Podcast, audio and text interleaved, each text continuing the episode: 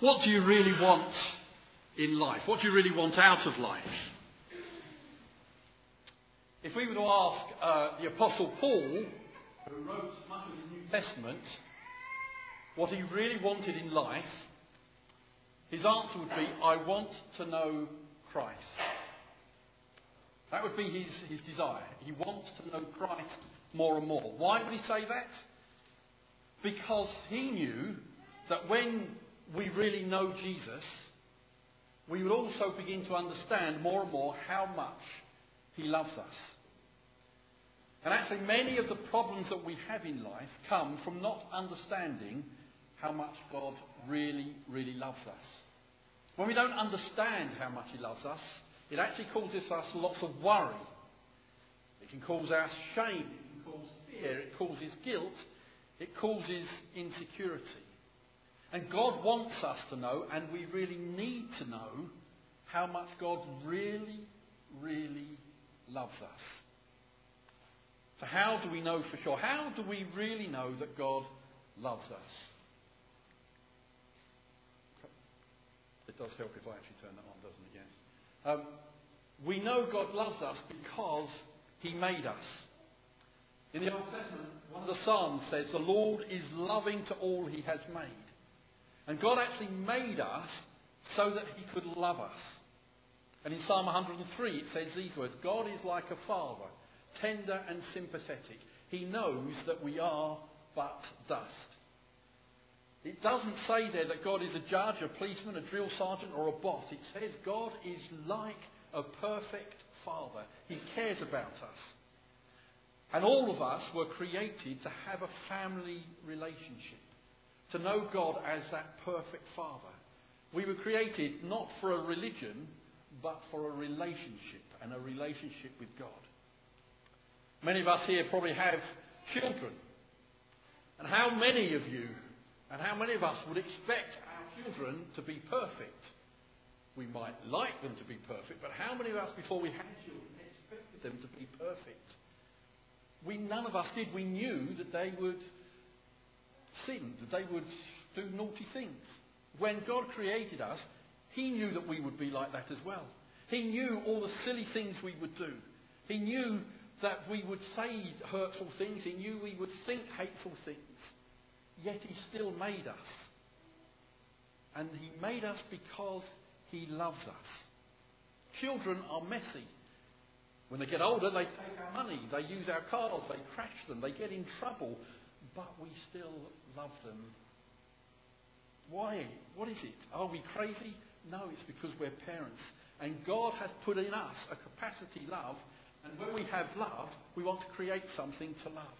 And the Bible says God is love.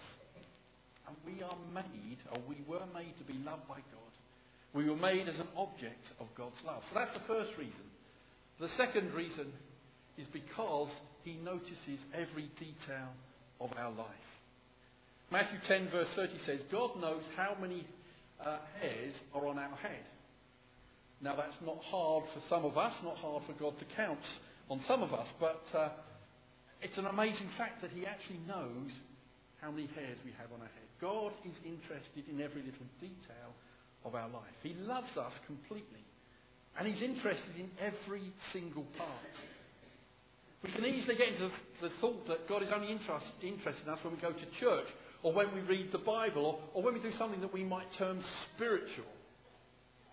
But no, God is intimately interested in every detail of our life. He's interested when we're happy. He's interested when we're sad. He's interested when we succeed and when we don't. He's interested in us when we're down, depressed, discouraged. He's interested in the hobbies that we're interested in. And as parents, when we're parents, we are interested in what our children do. We'll go, I remember going to watch our children play football, and even Sharon came, which was amazing, and it was tipping it down with rain. And we watched them play football, and we were absolutely drenched by the end of it. But we went because we were interested in what they did. And when we're interested in details, it shows we love, and God is interested and aware of everything in our lives. And possibly, probably, there are some here going through a tough time right now. And whatever that tough time is, no matter what you're going through, God is acutely aware of it. He knows and cares about our financial problems, about sexual problems, about physical problems, about mental problems, social problems, problems that we might have at work, problems that we might have in our marriage, problems at school. He cares, he's aware, because he loves us. The third reason we know God loves us is because he gave us the capacity for pleasure. We have a set of eyes, and when he made us, and he filled the world with colour. Why? For our pleasure. What is the purpose of colour? Pleasure. Some colours you might like, some you won't. But actually, God's created it for our pleasure. And God has given us a pair of ears, and He created a world full of many different kinds of sounds. Musical sounds. Again, some we will like, others we won't.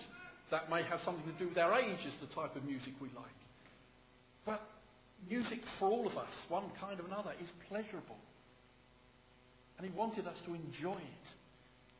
And God has even made our taste buds and filled the world with flavour.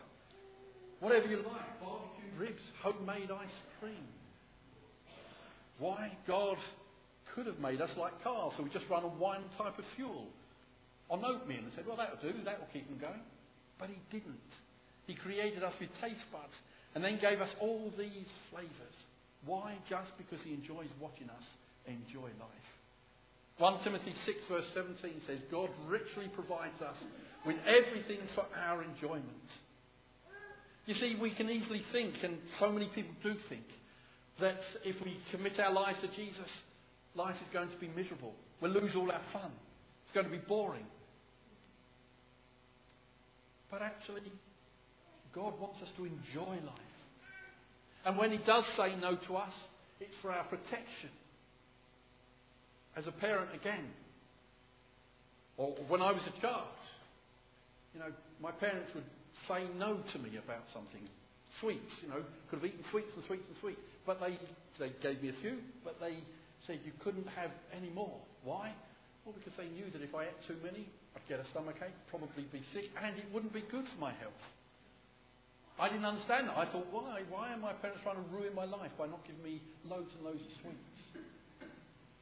And yet you grow up, you become a parent yourself, you do exactly the same thing. Why?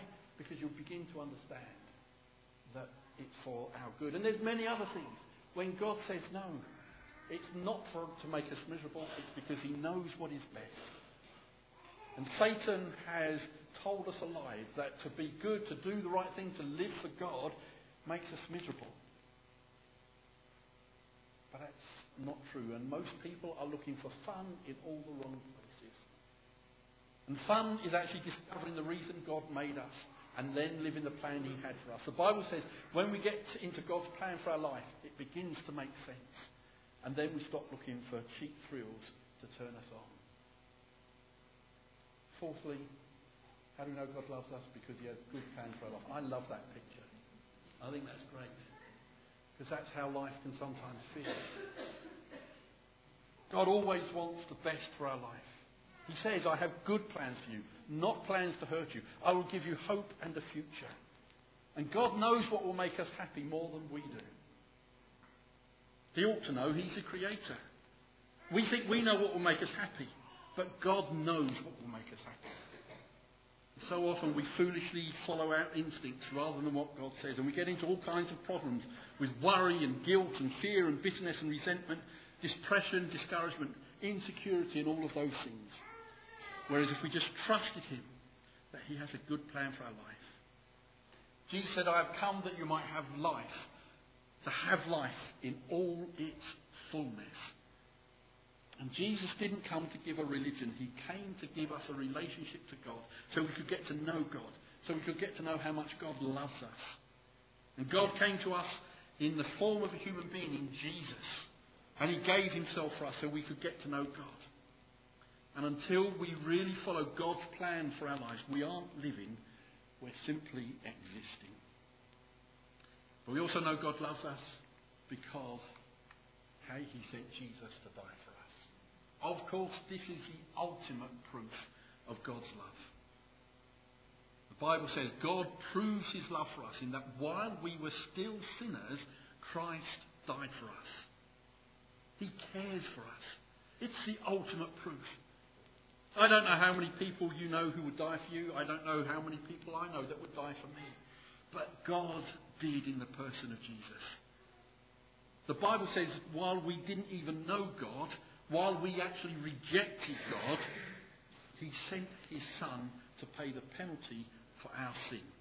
All the things we've done wrong, wrong. God says on Jesus, when we trust in Him, those things that we've done wrong are paid for. And we are declared not guilty. We are declared righteous, perfect in His sight.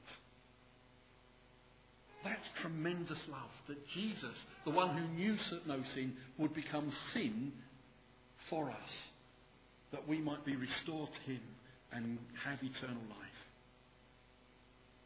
If you've ever asked Jesus, How much do you love me? Look at the cross.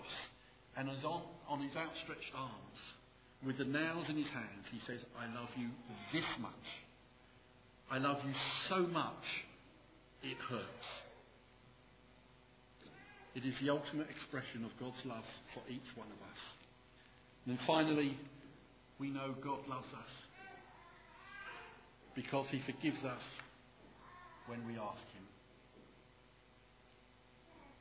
One of the biggest reasons people don't get to know God is guilt. We can stay away from God because they think God wouldn't possibly like us because we're guilty. But God says, I will forgive you. And if you've ever felt that I cannot have a relationship with God because all the things that I've done wrong, God will forgive whatever you have done. Yes, it is true that all have sinned. Everybody in this room has sinned.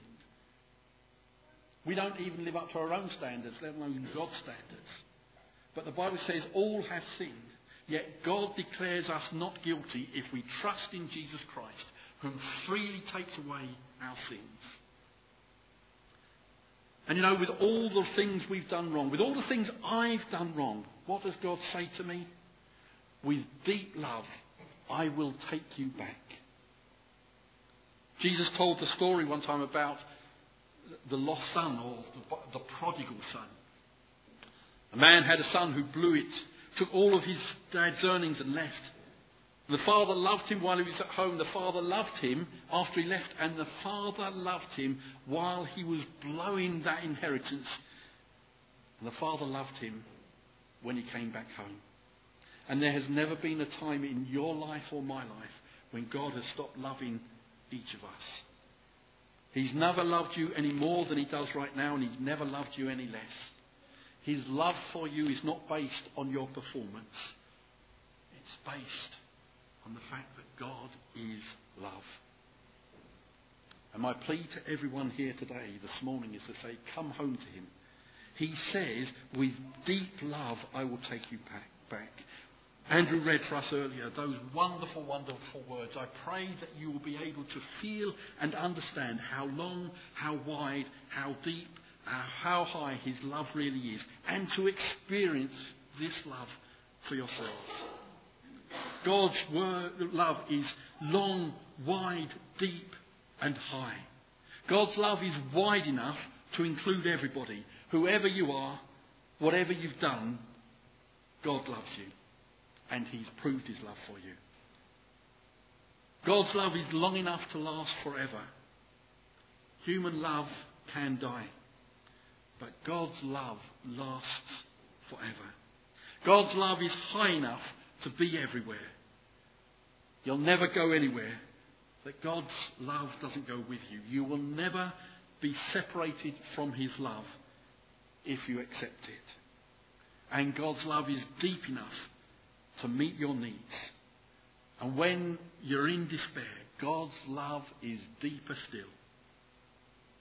The four dimensions of God's love high, wide, long, deep. The four dimensions of the cross.